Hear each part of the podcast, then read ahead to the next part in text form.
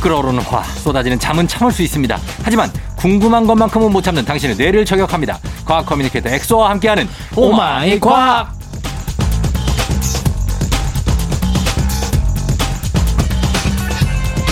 바람에 흩날리는 벚꽃을 보고 식물 세포의 구조와 만류인력의 법칙을 떠올리는 분이죠. 과학 커뮤니케이터 과커 엑소 어서 오세요. 안녕하세요, 가카 엑소입니다. 네, 반갑습니다. 이제 이제 뭐 거의 완전 완연한 봄인데 아, 너무 좋아요. 벚꽃 막 흩날리고 막 향기 아카시아 향기 이런 거 나면 제일 먼저 무슨 생각이 들어요? 진짜 이게 농담이 아니라 네. 벚꽃은 어떻게 네. 분홍 색깔 색소를 가지고 있을까? 색소 침착. 그러니까 아, 다른 단풍은 이제 뭐 음. 안토시아닌이라던가 알았어요. 카로티노이드라던가 이런 거의 색깔이 딱 붉은색 아니면 노란색이거든요. 어. 그 애는 분홍 색깔 너무 신기한 거예요. 그, 죄송합니다. 다 했어요? 네. 어, 다음 질문. 그래서 네. 그래서 아, 핑크색인 아니. 거 제가 설명드려도 돼요. 아니요, 아니 안 해도 안 해도 돼. 어, 그냥 벚꽃은 핑크색이야. 그냥 알 그냥 핑크색 할래. 그 플라브 궁금해요? 플라, 플라보노이드류라는 그런 색소가 있어요. 우리는 안 궁금한데 이거. 건 PD가 궁금하다고 합니다. 그래서 그런 벚꽃만의 핑크색을 내, 내주는 그런 색소가 또 있어요. 네. 음, 그래서 그런 다양한 색소를 낼 수 있는 거고 어. 또 되게 궁금하잖아요. 가을이 되면은 그렇게 뭐요? 초록초록하던 애들이 네. 갑자기 어떻게 단풍? 어 붉은색이 되고 어. 노란 색깔이 될까? 어. 어떻- 그것도 왜- 그 안에 염록소, 염록소가 좀 줄어들어서 그런 거 아니에요? 아 왜? 맞아요. 사실은 네. 엽록소가 있고 그거 말고 이제 뭐 카로티노이드나 음. 아니면 뭐 크산토필 이런 색소들이 다 섞여 있어요. 네.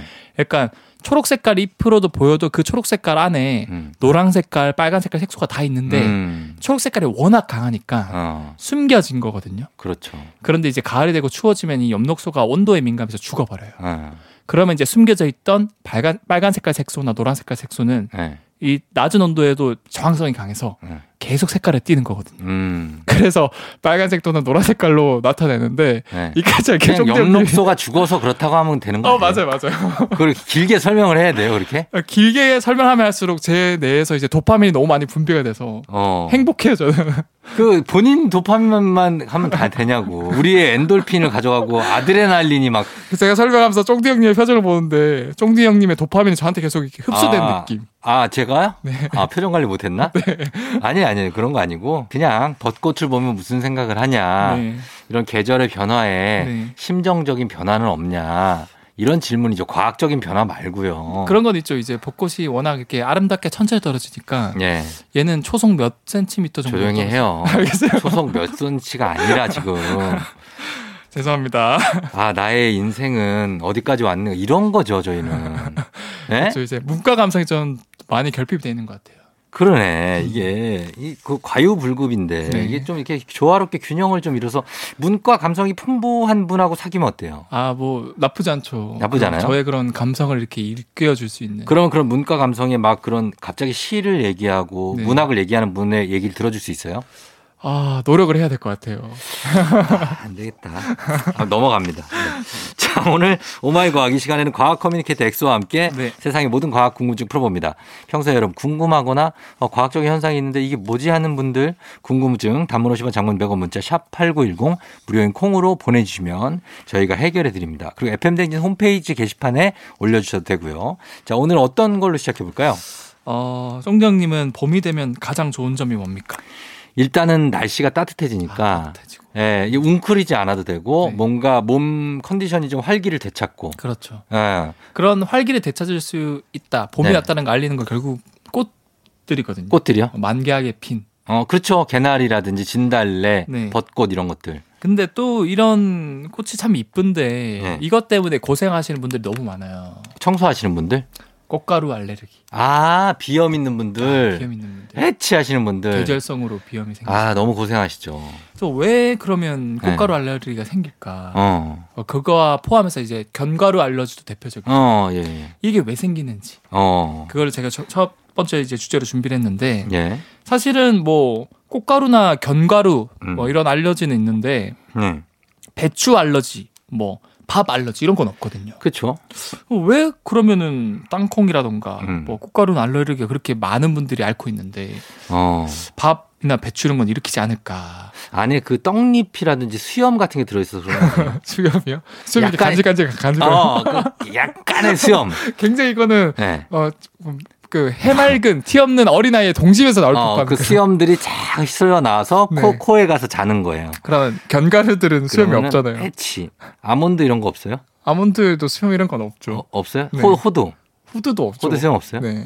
그럼 왜 그러지? 뭐 어떤 것 때문이죠? 일단 그거에 대해서 알려면은 여러분들이 좀 기본적인 배경 지식이 있으면 이해하기 편해요. 음, 그래서 그 면역 세포에 대해서 짤막하게 제가 설명을 드리면 네, 우리 몸에는 우리 몸을 방어해주는 군대가 있어요. 음. 그게 면역 세포들이거든요. 네, 이 면역 세포들이 계속 하- 그 매분 매초 불식 업무를 해요. 음, 누가 조금이라 상처가 생겨 들어오면은 어, 어, 얘가 우리 편인지 나, 아니면 적인지 음, 검사를 해요. 네, 그래서 뭐 세균이나 기생충, 뭐 바이러스 이런 게 들어오면은 어 우리 편이 아니네 음, 적이네 하면서 바로 공격을 하거든요. 어, 네, 네, 그래서 면역 반응이 과도하게 일어나는 거예요. 네. 그런데 그게 아니라 뭐 우리가 먹는 밥이라던가 음. 이런 것들은 들어와도 어? 늘 들어오던 어 거니까. 우리한테 위해가 안 돼, 해가 안 되네. 어, 얘는 공격하지 마 네, 이렇게 하거든요. 음, 그런데 재밌는 게 이 네, 꽃가루나 견가루 같은 게 네, 정말 독특하게 우연치 않게 음, 이 기생충이 가지고 있는 단백질과 비슷한 서열을 가진 단백질을 얘네들이 가지고 있는 거예요. 아, 그러니까 수배 중인 범인하고 비슷한 얼굴을 가지고 있는 거군요. 와 이거는 네. 완벽한 네. 비유였어요. 그래, 그래요? 그 몽타주가 우연찮게 비슷한 거예요. 야, 쟤 걔 아니야? 그 수배 중인의 걔? 그 굉장히 재밌는 짤이 있잖아요. 뭐요? 그 외국에서 누구 수배 죽인 범인 사진을 올렸는데 음. 네. 앵커랑 똑같이 생긴 거예요. 어, 잡아가야죠. 그렇죠. 예, 예. 그런 것처럼 음. 그 전혀 해가 되지 않는데 음. 우연찮게 특정 부위가 기생충 단백질이랑 비슷한 부위가 생기다 보니까 예, 예. 견과류랑 그 꽃가루에 있는 특정 성분이 음. 우리 몸에서 면역 세포가 어 이거 기생충이다고 착각을 하는 거예요. 아하. 그래서 이제 막 이게 면역 반응이 일어나고 과도해지니까 예. 과도해지면 이게 바로 알레르기라는 현상으로 일어나는 거거든요. 어. 가렵고 부어오르고 예. 그래서 여러분들이 유독 이제 꽃가루라던가 음. 견가루 알러지를 앓는 분들이 많은 거고 많아요. 그래서 어 이제 이런 이유들이 밝혀졌다. 음. 결국 그러면은 그런 정확한 기생충이나 비슷한 서열이 있는 음식들은 음. 알러지를 유발할 수 있겠구나라는 걸 이제 알 수 있겠죠. 알 수 있겠죠. 음, 그래서 과학자들이 그런 음식들 중에서 어떤 음식들이 있는지를 지금 밝혀내고 있다라는 음. 겁니다. 그래서 언젠가는 이 알레르기를 퇴치할 수 있을까요? 그 인- 고생하신 분들 많거든요. 사실 이게 몸에. 쉽진 않아요. 왜냐하면은 어, 네. 이미 유전적으로 그거를 인식하는 면역 세포들이 우리 아. 그렇죠. 몸에서 타고나는 거기 때문에 그렇지, 그렇지. 똑같은 음식을 먹어도 그거에 대해서 알레르기 반응을 유발하는 사람들은 있고 예. 아예 어- 괜찮은 사람들은 더 많거든요. 어, 그렇죠. 그거는 결국에는 그런 사람들은 이미 면역 세포가 전혀 해가 되진 않는데 그런 것들을 이제 적으로 인식을 해버려 가지고 음. 면역 세포를 다 가를 갈아엎을 수가 없는 거죠. 그게 사실은 그 면역 세포들이 네. 뭐 몇천억 개, 어. 몇 네. 조개가 되거든요. 아, 그래요. 그거 하나하나를 다 갈 수는 없잖아요. 그렇죠, 그렇죠. 근데 만약에 네. 요즘에는 크리스퍼 캐스9이라는 유전자 가위라고 굉장히 정, 정교한 유전자 가위가 나왔거든요. 가위. 그래서 부모가 딱 처음에 사랑을 나눠서 예. 수정이 되면 그게 세포 하나거든요. 예. 이 세포 하나가 아이가 태어나면 그게 수십 조개로 불어나는 거예요. 음. 하나일 때 네, 이때. 그때 이제 수정을 하는 거예요. 유전자 가위로. 어. 문제가 되는 부분을 싹 이렇게 교정을 해주는 거예요. 아. 그럼 교정된 세포가 두 개가 되고 네 개가 되고 여덟 개가 되면은 네. 모든 세포가 다 교정이 된 상태로 어, 아기가 그렇죠. 태어나겠죠. 그렇죠. 그래서 그렇게 될 가능성은 있는데 그 단계가 사람의 어떤 단계? 임신 단계예요? 임신 처음 딱 정자 난자가 만났을 때 그때가 언젠지 알아요. 그때가 그 결국에는 이제 체외 수정이라 그래서 아, 체외 수정할 때. 어, 과학자들이 이제 아. 네. 체외 수정을 해서 어 여기 수정란이 생겼다 해서 세포가 하나 또는 두 개일 때는 아, 그 두 개만 바꿔주면 되잖아요. 그렇죠. 근데 이제 아기가 태어나면 이미 세포가 너무 다 불어나서 예. 예. 수십 조개가 되니까 그걸 다 바꿔줄 수는 없잖아요. 음. 그러니까 아예 초창기 때 바꿔주면은 알러 알레지라 알러지라던가 음. 유전 질환 이런 것들을 수정을 해줄 수 있다. 그렇죠. 근데 엄마 뱃속에서 그냥 자연 출산을 하면 그건 좀 쉽지 않겠죠. 어, 그건 쉽지 않는 거죠. 네. 알겠습니다. 자, 그럼 저희는 음악 한 곡 듣고 와서 다음 궁금증 풀어볼게요. 아이유와 하이포, 봄, 사랑, 벚꽃 말고. 아이유 하이포, 봄, 사랑, 벚꽃 말고 듣고 왔습니다. 저희가 꽃 얘기도 좀 하고 그랬는데, 네. 꽃 얘기하니까 생각나는 게 말벌 있잖아요. 네. 아 발벌. 큰 벌. 그 벌초할 때 또 위험하죠. 이게 막 돌아다닐 때 보면 진짜 무서워요. 생긴 것도 그렇고, 소리도 그렇고. 거의 드론급이에요. 예, 얘는 왜 이렇게 소리도 막, 그리고 무서운 소리가 나고 위협적인 겁니까? 일단은 그 말벌 자체가 네. 특히 장수 말벌이라고 한국에서 주로 서식하는 말벌은 네. 전 세계의 벌 중에 가장 커요. 아, 지 그래요. 막 5cm, 6cm가 넘어. 너무 커요, 진짜. 네. 네. 그러니까 뭐 말벌 자체의 말 자체가 크다는 뜻이에요. 네. 네. 그래서 큰 벌을 뜻하는데 음. 얘네가 정말 크기도 크고 정말 곤충 중에서도 가장 싸움을 잘해요. 음. 그러니까 얼마나 무섭냐면은 네. 한 예로 여러분들 너튜브나 이런 것들 검색하면 정말 재밌는 다큐들이 많아요. 음. 말벌 고작 다섯 여섯 마리가 네. 이 정찰대가 그냥 날아가서 네. 수만 마리가 사는 꿀벌집에 쳐들어가요. 어. 이 꿀벌이야 말벌은 종이 다르거든요. 그렇죠. 수만 마리가 이 다섯 마리를 못 당해내는 거예요. 진짜요? 그 꿀벌이 네. 자기를 희생해서 벌침을 쏘고 그러니까. 막 물고 해도 어. 이 안 갑옷이 너무 딱딱하니까 안 전혀- 들어가요, 침이? 전혀 안 뚫려요. 그러니까 그냥 초토화가 되고 여왕벌까지 끄집어내서 죽여버리고 어허. 거기에 있는 꿀이나 꿀이나 애벌레 이런 것들을 이제 섭취하거나 이제 하거든요. 아, 무서운 애들이네. 근데 여기서 또 과학적으로 꿀벌들이 굉장히 재밌는 전략을 쓰는데 네. 아무리 공격해도 안 죽으니까 네. 이 말벌 한 마리를 수백 수천 마리가 둘러싸요. 어, 못 움직이게. 그러면 큰, 큰 공이 되거든요. 그렇지, 그렇지. 그러면 중심부의 말벌은 점점 온도가 올라가고 어. 이산화탄소 올- 농도가 올라가거든요. 그렇지, 숨 막히고. 얘가 탈진을 해요. 아하. 그러면 다 같이 죽어요. 야, 역시 꿀벌이야. 꿀벌도 죽고 말벌도 다 같이 죽는데 아, 진짜 장렬한 죽음이다. 그렇죠. 이런 과학적인 원리를 이용해서 죽이기도 하는데 네. 뭐 이것뿐만 아니라 어쨌든 말벌은 침도 꿀벌 같은 경우는 이 갈고리 모양이라 가지고 네. 이렇게 한 번 쓰고 나면 은 이게 갈고리에 박혀 가지고 자기 내장이 나오면서 죽어버리거든요. 어. 근데 말벌은 되게 매끈매끈한 침이에요. 아, 그래요? 그래서 몇 번이고 계속 찌를 수 있어요. 아, 너무 싫다. 그리고 이 침 끝에 독을 발라서 침을 그러니까 쏘거든요. 독침이잖아요. 네. 이게 맞아요. 사람한테도 치명적이라고 그러던데. 맞아 이 독에 예. 신경을 마비시키는 만다라 톡신이라던가 예. 아니면 호흡을 되게 가쁘게 만드는 신경전달 물질이 되게 많이 포함되어 있거든요. 음. 그래서 특히나 이런 과민한 사람들은 네. 조금만 맞아도 이게 기도가 막혀서 사망하기도 하고. 그러니까. 래서 이제 말벌이 굉장히 위험하다라는 거죠. 예. 음. 말벌 그래서 이제 이 요즘 봄철에 네, 밖에 나가면 이제 뭐 벌- 말벌도 많거든요. 네, 맞아요. 제가 하나 알려드릴 수 있는 꿀팁은 어, 어두운 색 복장을 입으시면 안 된다는 음, 거. 맞아요, 맞아요. 그거 왜 그러냐면 말벌이 이제 곰의 습격을 자주 당하다 보니까 네. 검은색이나 이런 어두운 색 보면은 무조건 곰인 줄 아, 안대요. 무조건 일단 공격. 예, 그래서 일단 그 쏘고 본다는데 음. 그래서 밝은 색, 막 흰색, 노란색 막 이런 거 보시면 양봉하시는 분들 보면 흰색 입고 하잖아요. 맞아, 맞아. 네, 그런 걸 입으시면 여러분 좀 안전하다는 거. 맞습니다. 좀 그거 말씀을 드리고 아주 무서운데 그러니까 곰들은 얼마나 무서운 애들이에요. 그런 말벌 통을 집어가지고 막 정말 대단 무적입니다 무적. 예 말벌에 대해서 다 알아봤습니다. 네. 조심하셔야 되고요. 저희 음악 한 곡 듣고 와서 계속해서 얘기 나눠볼게요. 혁오의 윙윙.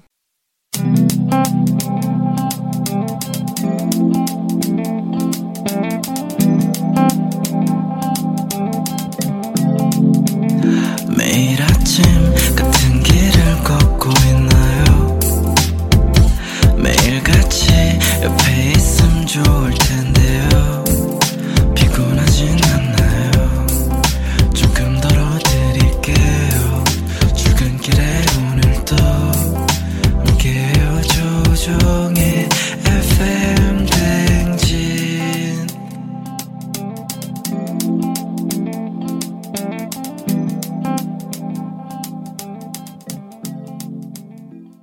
조종 FM 댕진 4부로 돌아왔습니다. 자, 오늘 과학 커뮤니케이터 엑소와 함께 오마이 과학 함께하고 있는 토요일인데요. 자, 이번에는 어떤 궁금증 풀어볼까요? 어, 이제 충치가 생기면은 네. 금리빨 많이 하잖아요. 그렇죠. 많이 하죠. 그왜 금을 이렇게 많이 씌울까? 어. 금이 어떤 장점이 있을까? 일단 저의 단순한 생각으로는 네. 금이 뭔가 퓨어할 것 같아. 퓨어하다. 뭔가 깨끗하고 오염되지 않을 것 같고. 왜, 왜, 왜? 어 맞는 것 같아요. 어, 그리고 약간의 나의 어떤 그 수액. 스웩? 어떤 나의, 나는 금이 있다. 아 스웩. 아, 스웩. 저, 저는 스웩이라 아, 말하는 저 그런 수- 아, 수액 린거 말고요. 나의 어떤 그 약간- 플렉스.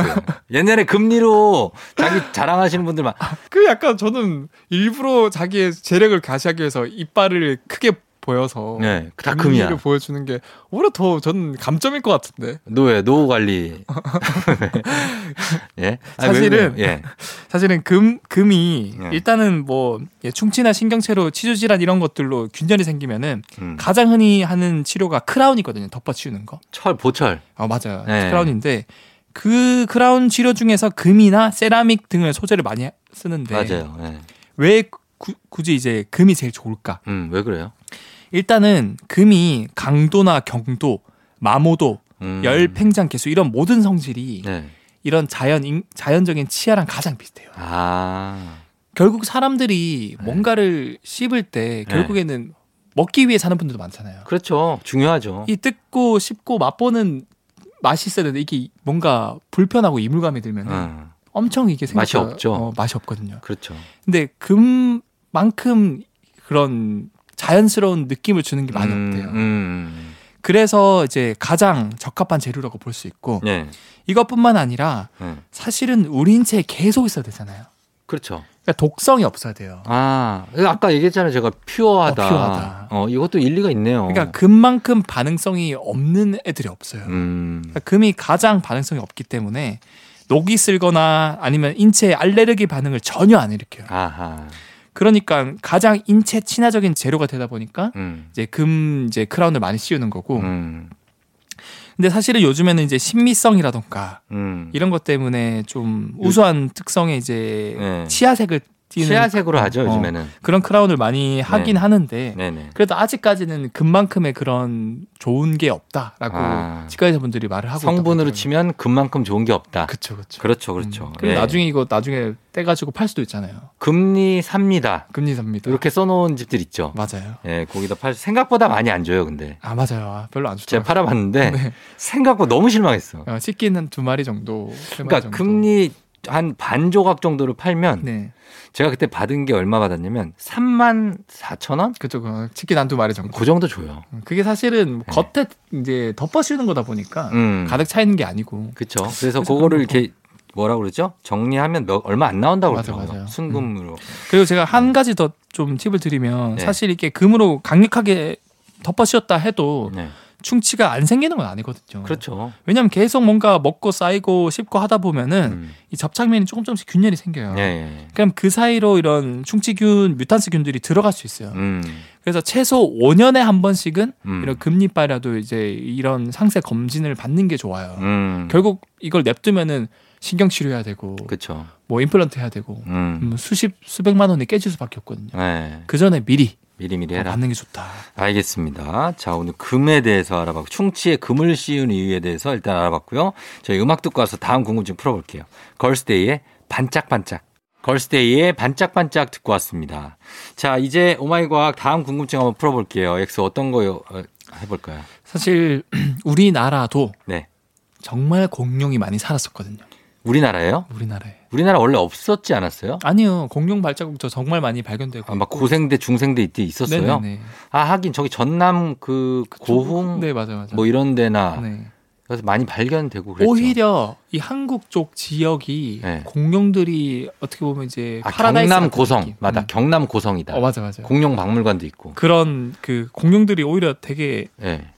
잘 살 수 있는 환경이었고 많이 살았다고 하거든요. 음, 그래요. 근데 예전에 교과서 이런 거 보면은 예. 이 석탄은 고사리가 많이 침, 이제 침착이 되고 이제 썩어서 됐고 어. 석유는 공룡으로부터 생성되었다 이런 얘기를 많이 들어봤을 텐데 공룡이 석유를 네, 공룡이 많이 쌓여가지고 어. 썩어서 이게 석유가 됐다. 예. 그 중동에는 그러면 공룡이 정말 많았고 중동이 상륙이 많으니까 어. 한반도에는 공룡이 안 살았을까? 근데 사- 사실은 이게 아니거든요. 살았다면서요. 네, 많이 살았거든요. 근데 왜 석유는 안 나죠? 그왜왜 안 날까? 어. 정답부터 말씀드리면은 예. 한반도뿐만 아니라 그 어떤 지역의 공룡도 음.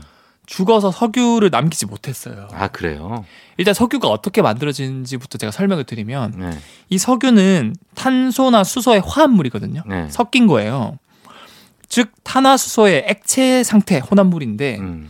이런 탄소 수소를 많이 가지고 있는 것은 대부분 생명체예요. 음. 무기물은 생명체가 아니고 유기물은 생명체거든요. 네. 보통. 예. 그 다양한 생물 사체들이 겹겹이 쌓이고 음. 그게 퇴적물들이 쌓이면은 높은 압력과 열로 인해서 이 안에 있는 생물체들이 썩고 음. 이게 박테리아에 의해서 석유로 점점 바뀌는 거거든요. 예. 근데 공룡 한번 보세요. 공룡 같은 경우는 죽으면은 네. 사실은 그 이 석유가 만드는데 제일 중요한 거는 이게 위에 침청물이 쌓여가지고 산소가 전혀 안 통해야 돼요. 네. 산소가 통하면 산화가 돼서 석유가 안 생기거든요. 음, 좀 쉽게. 예. 네. 근데 네. 공룡 같은 경우는 그 지상에 살다 보니까 예. 죽으면은 바로 산소랑 만날 수밖에 없어요. 음, 그렇죠. 산화되죠. 산화가 되는 거예요. 네. 그러면은 석유가 생길 수가 없어요. 음. 그러니까 사실은 공룡은 어, 석유의 원인은 아니었다. 아. 그래서 많은 과학자들이 밝혀낸 게 이 예. 석유의 대부분의 원인 생명체는 음. 이 바다에 살던 식물성 플랑크톤이었다. 음. 이 플랑크톤이 사실은 이 중생대 때 석유가 많이 만들어졌는데 예. 이 중성 중생대 때는 굉장히 기후가 온난했어요. 예. 따뜻하면 따뜻할수록 바다에 있는 플랑크톤이 많이 번식을 해요. 어. 그런 다음에 또 따뜻하면 따뜻할수록 이 바다의 산소들이 많이 못 녹거든요. 예. 녹지 못해요. 예. 그러니까 산소도 없어요. 음. 그러면 결국 이 플랑크톤이 죽어서 쌓이고 그 바다엔 산소는 없고 음. 그럼 계속 쌓이고 쌓이고 쌓이고 해서 석유들이 굉장히 대량으로 만들어질 수 있었던 거죠. 아, 그 플랑크톤이 석유가 된다고요? 석유가 된 거예요. 조그만 새우들이? 조그만 그런 뭐 어떻게 보면- 새우처럼 생겼죠. 어, 어, 사- 새우처럼 생긴 잘 아, 생긴. 걔들이 석유가 돼요? 그쵸 그쵸. 오, 아, 전 석유는 그냥 땅에 묻혀 있는 건 줄 알았어요. 그러니까 어떻게 보면은 이게 네. 바다 밑 쪽에 이렇게 계속 침착이 된 거고 예. 중 그 어떻게 보면 그 중동 지역이 예. 중생대 때는 바다였어요. 아. 그러니까 그 바다에 플랑크톤이 쌓이고 쌓여가지고 어. 석유가 만들어졌는데 나중에 육지가 되면서 음. 파봤더니 네. 이제 오 이게 석유 가 굉장히 많아. 어, 요 석유가 나왔구나. 근데 이제 어. 우리나라 같은 경우는 네.